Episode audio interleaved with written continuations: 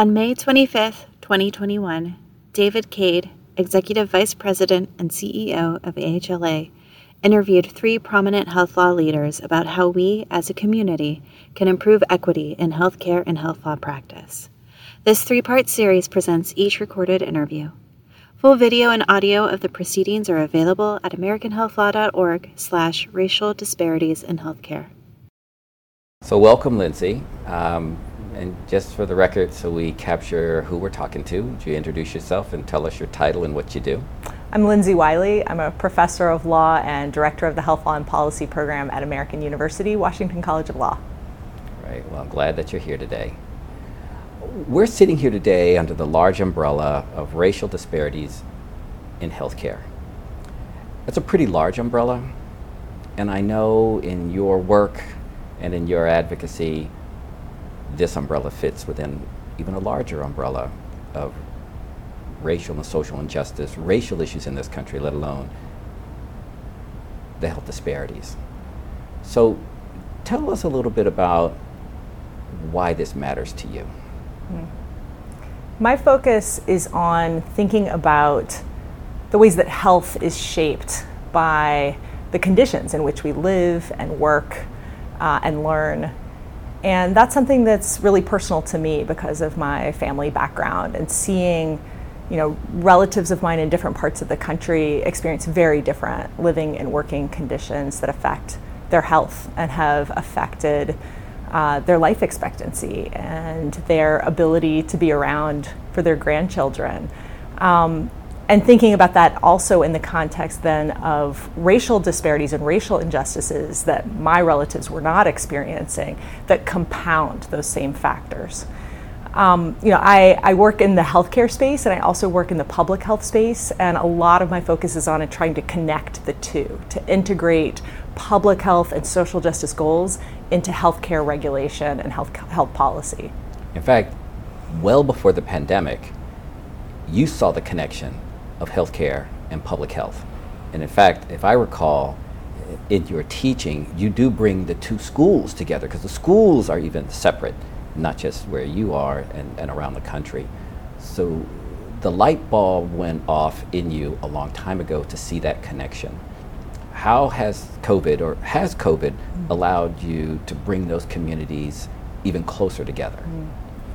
I think the COVID 19 pandemic has just raised awareness among professionals in so many different sectors and also among the general public about how interconnected we are and how connected our health is to the conditions in which we live and work and how vitally important it is to integrate these discussions about health care and health reform and public health and racial justice and social justice and see how all of those issues relate to each other, how it's really not possible to address only one uh, subset of those questions without thinking about the others.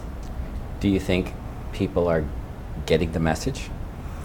I think they are. What I worry about is that there's we're at this moment of racial reckoning and this moment of seeing public health as something with deep importance to each of us individually, but there's a risk here that the conversation will, that the, the energy will dissipate, um, that we'll feel like we've put this behind us.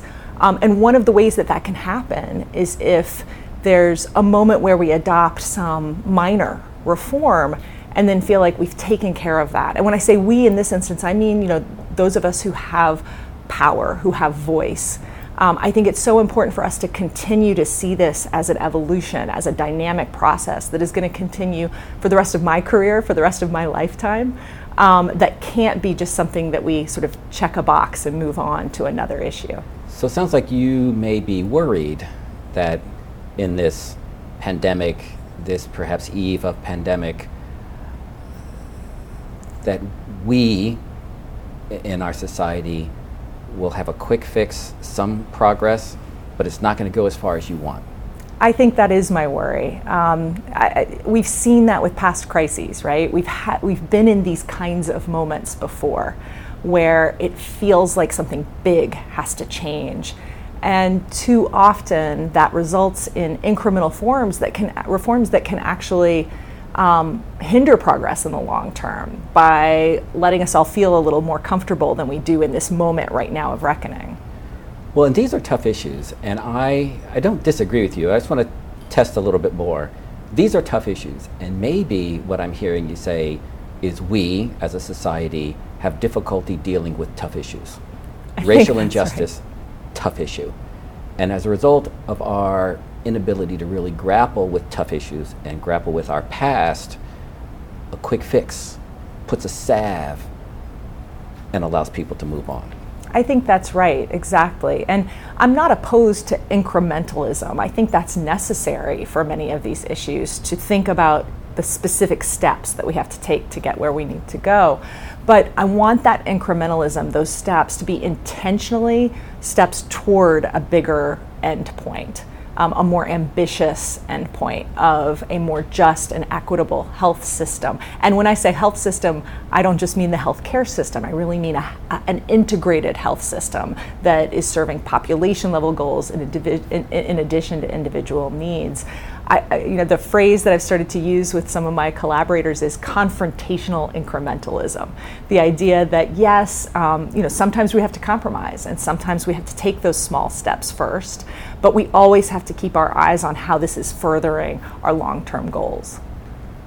We always have to keep our eye on the long-term goals means that we have to have a shared vision of the long-term goal with confrontational incremental change, not everybody has a shared vision on the long term goal. Yes? That's absolutely the case. And you know, I'm somebody who uh, has has always worked across kind of partisan divides. One of the things that brought me to public health in particular is that it's not always crystal clear what those partisan divides will be with respect to public health issues. It often depends on uh, the political uh, dynamics in the moment of a crisis and who, you know, what is the party affiliation of the various leaders who are in power and then they're criticized. You know, it's, it's, it's not that there's an ideological commitment to not wearing masks, for example. It's often uh, more, more influenced by you know, the, the political party of the person asking you to wear a mask. So I like that um, things aren't set in stone in terms of the politics around public health. Uh, on the other hand, these are issues that are really very emotional for us on a personal level, for all of us, regardless of our politics or our ideological commitments. And so things get heated. I think that's an understatement after the last year. Uh, we have to find ways to engage in these conversations uh, and to help everyone in the discussion see that this is at the interface of the personal and the political um, and about community, about what we owe to each other as members of a community, what our community as a whole um, should be promising to each of us as individuals about you know what we're going to be able to do together collectively to assure the conditions that are required for people to be healthy. So I love the fact that you're using the word community and you've used it a couple of times and I I sit in that I like that word. I think I share your sense of community, capital C, big community, all of us not everybody sees community as large as you do. Mm. Uh, how are you reaching people outside of your community to get them to be part of the community? I think one of the things that's exciting about this moment in health policy is that there are um, there are debates happening at multiple levels of community. Right, there are local debates uh, about things like whether we're going to have a special taxation district to fund our public health department. In some places, the question is whether we're going to have a local public health department. There are parts of the country that have never had that before at the local level that are now developing it because they see the benefits of having that infrastructure close to home. And so, while there may be disagreements about how big that community gets and, and whether we're a global community, right, at the, at, the, at the highest level, you know, now with vaccination uh, debates about allocation of scarce resources, we're really having to grapple with that question. But what I'm interested in is integrating all of those levels of community, even, even at the level of a neighborhood um, I think there's an opportunity to encourage people to see the ways that they are interconnected with their neighbors, with the other people who are served by the same public health department or hospital system, uh, with the others in their state, with the others in our country, and then globally. But moving up that kind of ladder, seeing that bigger view, that, that can be challenging. And I imagine it's challenging because as I hear your example, your example starts at the local level. Your example didn't start at the federal level or at a national level. And where we sit here at the American Health Law Association serving the nation, I'm at the national level, and yet through our membership, we're at the local level. You're seeing success at the local level. How does that move the national agenda mm. when you're here at the local level? Can you get to the national level with your confrontational incrementalism? Can you get there? I think it's tough on some of the issues that you and I work on and care about. I think, you know, what I would like to see happen at the federal level is more space for state and local experimentation. And so, you know, I'll, I'll, nod to my, my friend and collaborator Liz McCuskey, and her line is ERISA reform is health reform. Uh, so, thinking about ways to open up some space for experimentation, but with checks, with guardrails to ensure that that experimentation is moving in the right direction toward covering more people, toward better health care for more Americans. Um, whether those local reforms then open up more space at the federal level for big reforms remains to be seen. I think we're more likely to see big reforms in the healthcare space uh, at the state level in the next several years than at the federal level. And if I keep on my hat, I'll put on my big government hat for a minute. Um, local reform, as you said, we might see more movement at the state level. That also could mean less movement at the state level. That is our mm-hmm. fabric right now with healthcare delivery. You would agree. So we have some states offering this and some states not offering that. With that level of incrementalism, how do we get to where Lindsay wants us to be as a community? Mm. I think the biggest drawback of this patchwork approach of state experimentation is that it exacerbates geographic disparities, right? We've seen that with Medicaid expansion, first and mm. foremost, over the last decade. And we've seen it in the pandemic in just this really concrete, um, upsetting way to see, you know, public health supports and restrictions and mandates vary so much um, by, from jurisdiction to jurisdiction. But it's pretty baked in to the kind of system, the political and legal system that we have in this country. I think there are ways to take advantage of the opportunities that that creates um, by, by kind of pulling off a proof of concept in a particular state where the politics are amenable to trying something big and new. Um, but we do have to be really cautious about making sure that I think, particularly the financing um, for healthcare reform has to come at the federal level because this isn't something that many states uh, have the ability to really, really move forward with on their own. And in your view of healthcare reform, did you and do you see it embracing public health mm. reform? I'd really like to see that. Embracing is a tricky term here. I, I want to make sure there's a partnership uh, and an integration of public health goals into healthcare financing, reimbursement structures, uh, and, and reforms in terms of healthcare access. But I, I worry sometimes that the healthcare industry is such a behemoth that there's a, a, risk that the kind of population perspective that public health brings to the table can get drowned out by a more individualistic perspective that is the kind of the common mode of discourse in, in the healthcare space. Uh, so partnership, uh, but I want to make sure that that population perspective isn't lost. And going back to something you said a moment ago, sort of ERISA reform is healthcare reform. Is ERISA reform public health reform?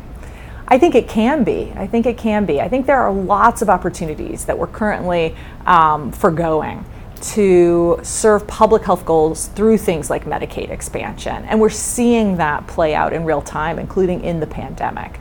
Uh, you know, the idea that access to testing, access to vaccination, even access to treatment and diagnosis, right, in, in, in the healthcare system for everyone benefits everyone. That a you're on your own approach, where it's like, I've got my good healthcare access, so I'm okay, um, doesn't that only takes us so far when our health is interconnected the way that has been demonstrated with COVID.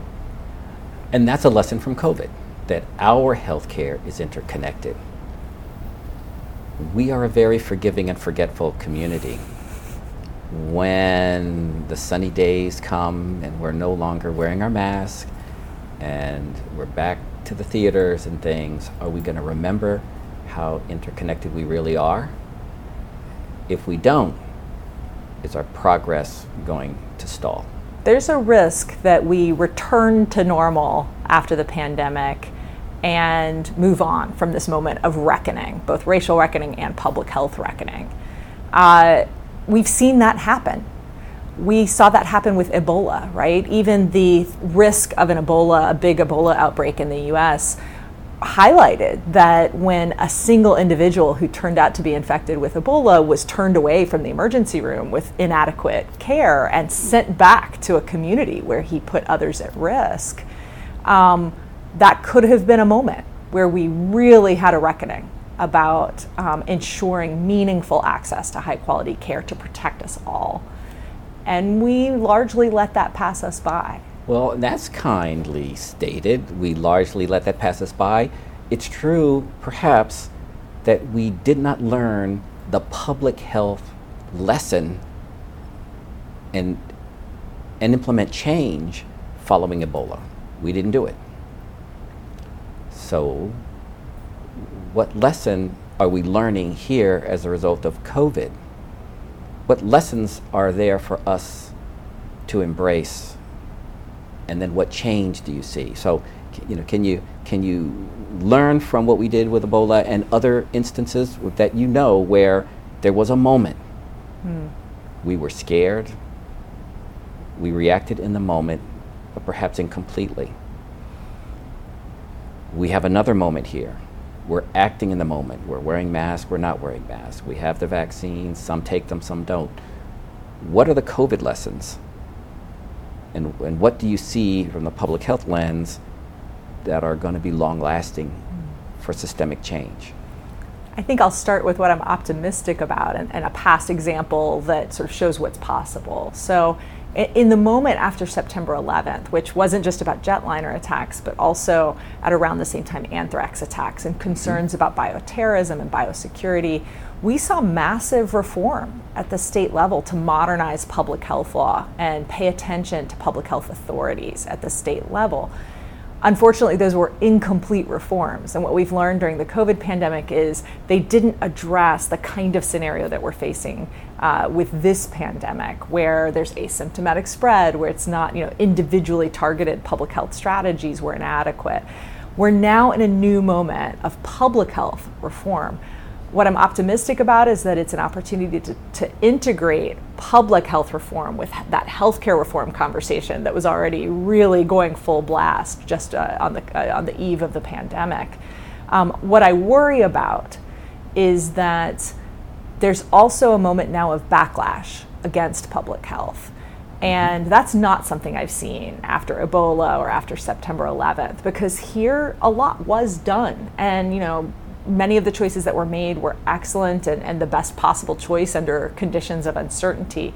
But there are real concerns about overreach as well. What I worry about is that at the state level, we're seeing.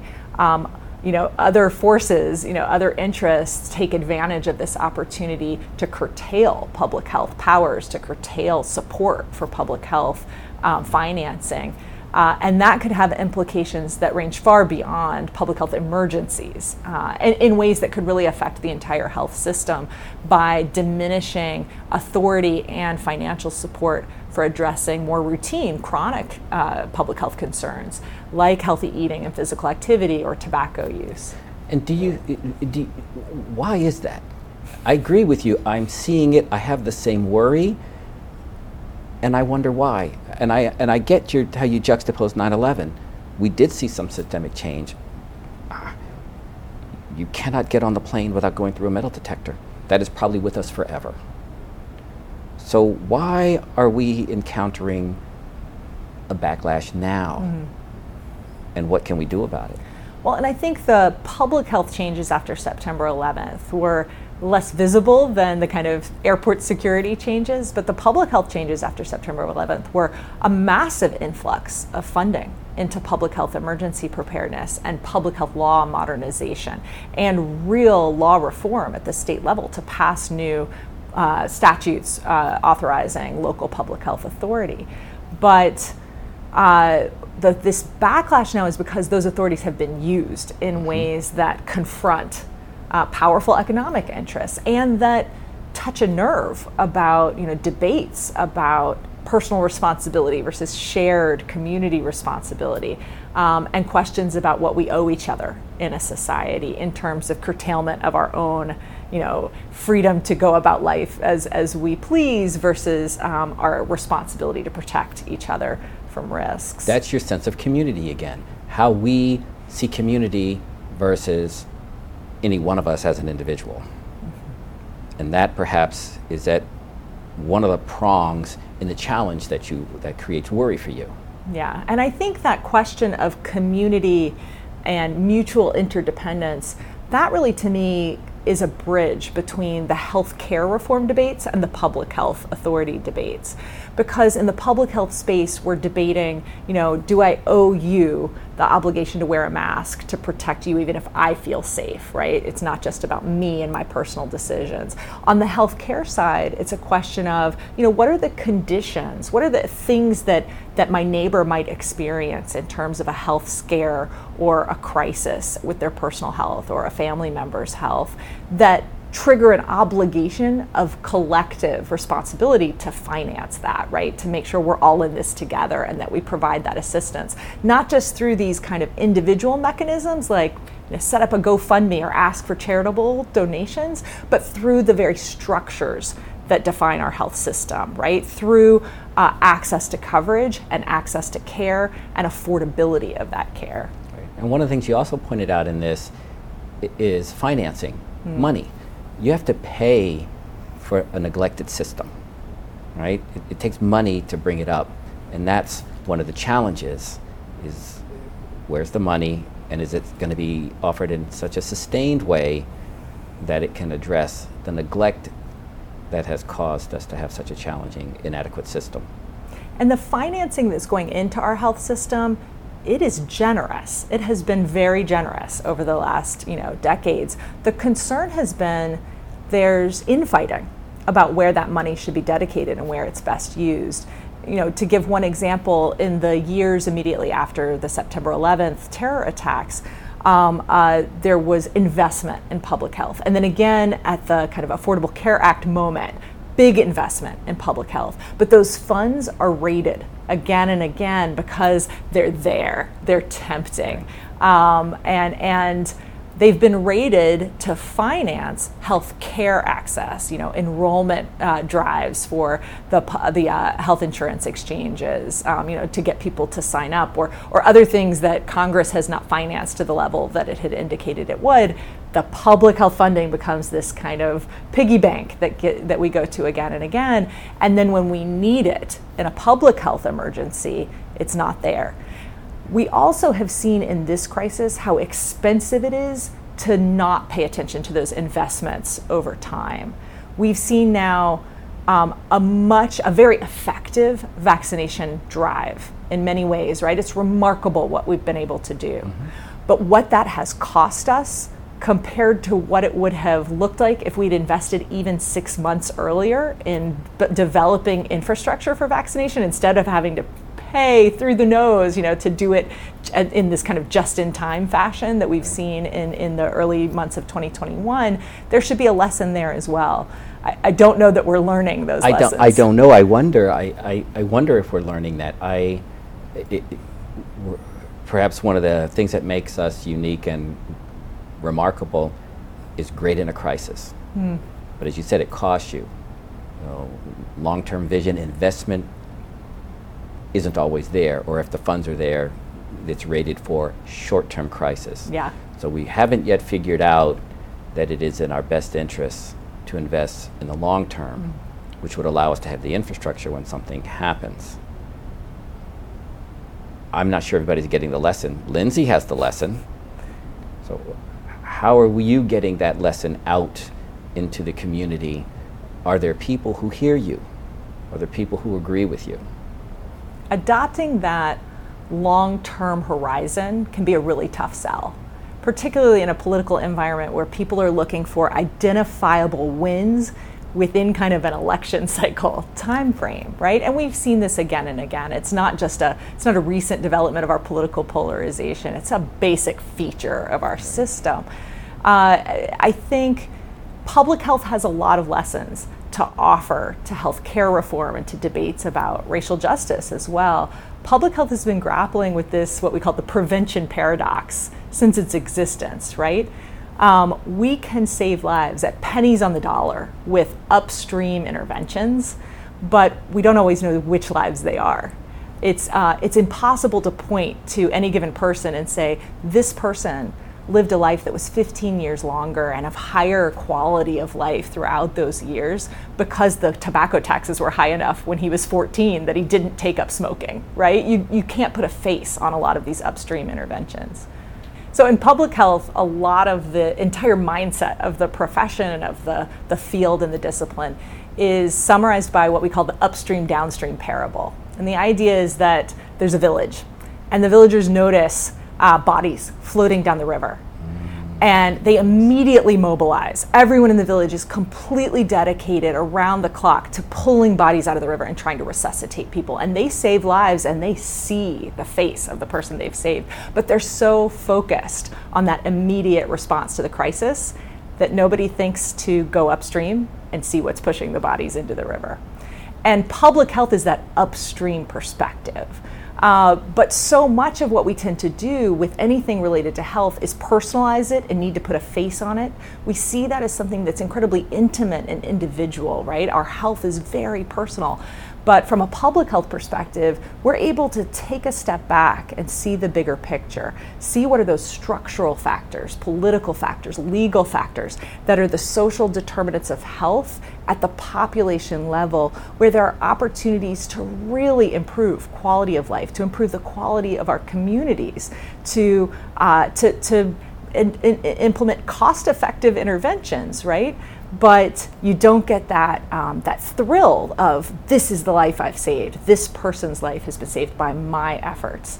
Um, that you do with the rescue orientation downstream. Well, now you open a door about caring and empathy and compassion.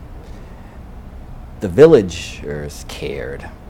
They tried to resuscitate those who were coming down river and they were doing what they could to save some lives, and there was great heroism, I suspect, and glee when they did. But you have to care. If the people coming down river are just coming down river and the community doesn't care, there's no heroism. There's no forward thinking, looking up river. Why are these people coming down? So you have to care and you have to have curiosity as to wonder why and go and look. Yeah. And even though that's a different community that's upriver, you have to care enough and have compassion enough to want to address that problem before it comes to your shore. Do we have a community that has that level of compassion? And I ask that question because one of the, the things you mentioned when we first sat down is in your teachings and in your own personal advocacy, racial justice is a huge part of who you are and what you do in advocating for equality and diversity and inclusion. Mm. And so, where are we as a society? Are we upriver, downriver? I suspect we're in both places. And are the people downriver who are coming together with great heroism doing enough? Do we as a society take the time to look upriver and wonder what is going on in that community? Why are folks coming downriver? Why are folks dying? Do we have curiosity and compassion in this country to want to address the larger issues, which may not be ours? Because in your in your parable, the people in that village were not dying. Mm. Others were. So how do you see our community? And if we are not a compassionate, caring community, what are we going to do?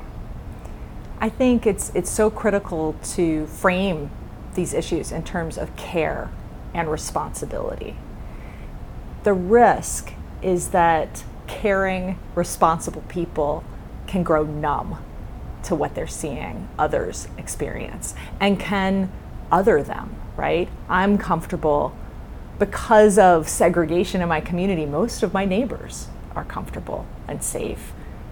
I can't cope with tackling, engaging with what's happening in other communities. And if I frame it that way, if I frame it as something that's happening to someone else, someone else's loved ones, another town that's not mine, there's a real danger that we continue this divide, this socioeconomic divide and racial divide, and that we don't see the ways in which our health is interconnected across those divides, and that we have to break down those divides to really move forward in a way that's going to have benefits for everyone. How do you do that? I think it starts young. I think I'm really encouraged when I talk to young people about these issues, and they are idealistic and they are caring and they feel an enormous sense of responsibility to each other across these divides that their parents and grandparents created in this world. Whether we can foster that rather than muting it and dulling it as they grow up and come into positions of voice and power uh, is on us as the as the generations that come before them. Well, and you have a unique role. If you're a professor. So many people who have a touch point are not in the classroom uh, at any level. And if we take as part of the proposition, no one is born with hate in their heart. Somewhere along the line, it happens. I don't know if people are born with empathy in the heart. I believe so. I see it in the love I see in children engaging in playful activities in the playground. Somewhere along the line, people stop caring. Mm. Or it's the other, or they get tired, mm. maybe, um, or believe that the problem is too great. Um, so, for where we sit here at the association and trying to create space for the dialogue, for the mm. openness, for folks to come and share and learn, to learn best practices, to learn ways of self advocacy for your organization or your mm. community. Um, we want to be very active in that space and to give voice, to find ways to help bridge that gap. Um, are there other things that we and our larger community in the health law profession could be or should be doing to help give voice mm. to extending the voice of the community?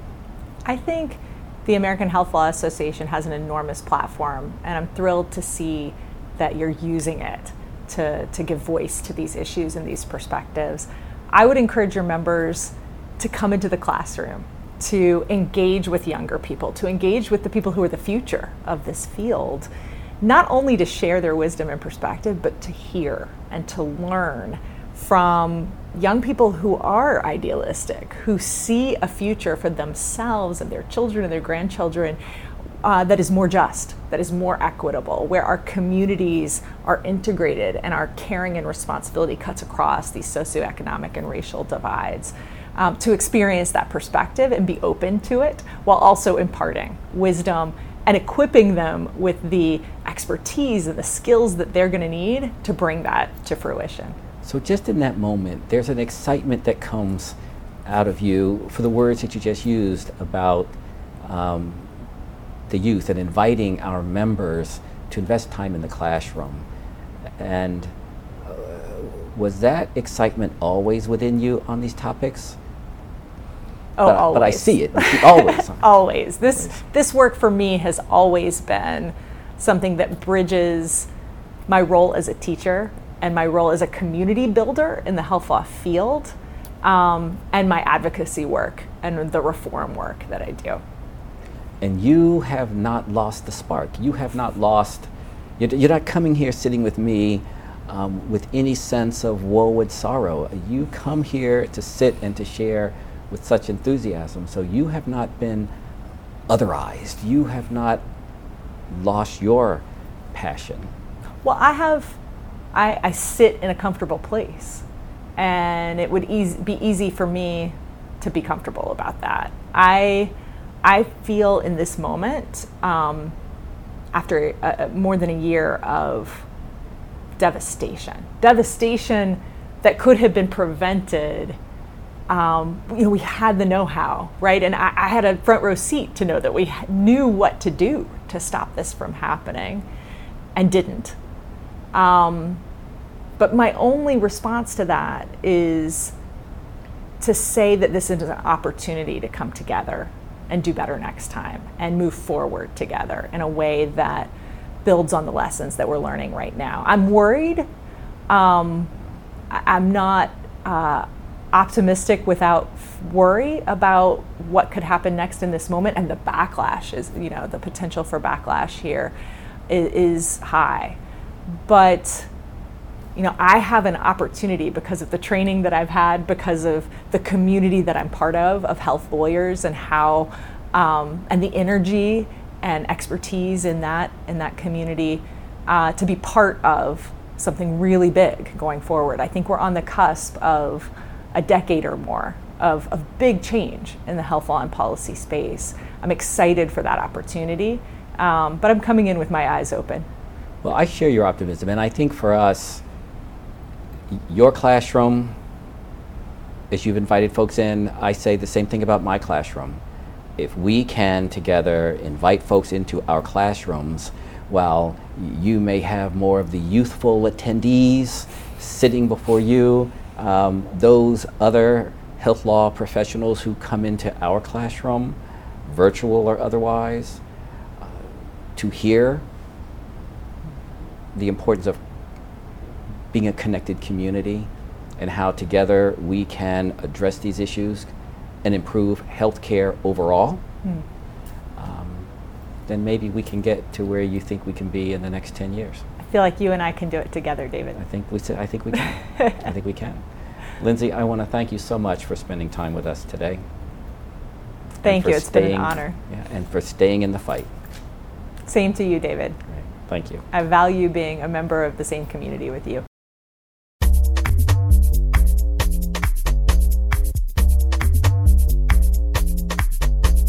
Thank you for listening. If you enjoyed this episode, be sure to subscribe to AHLA Speaking of Health Law wherever you get your podcasts.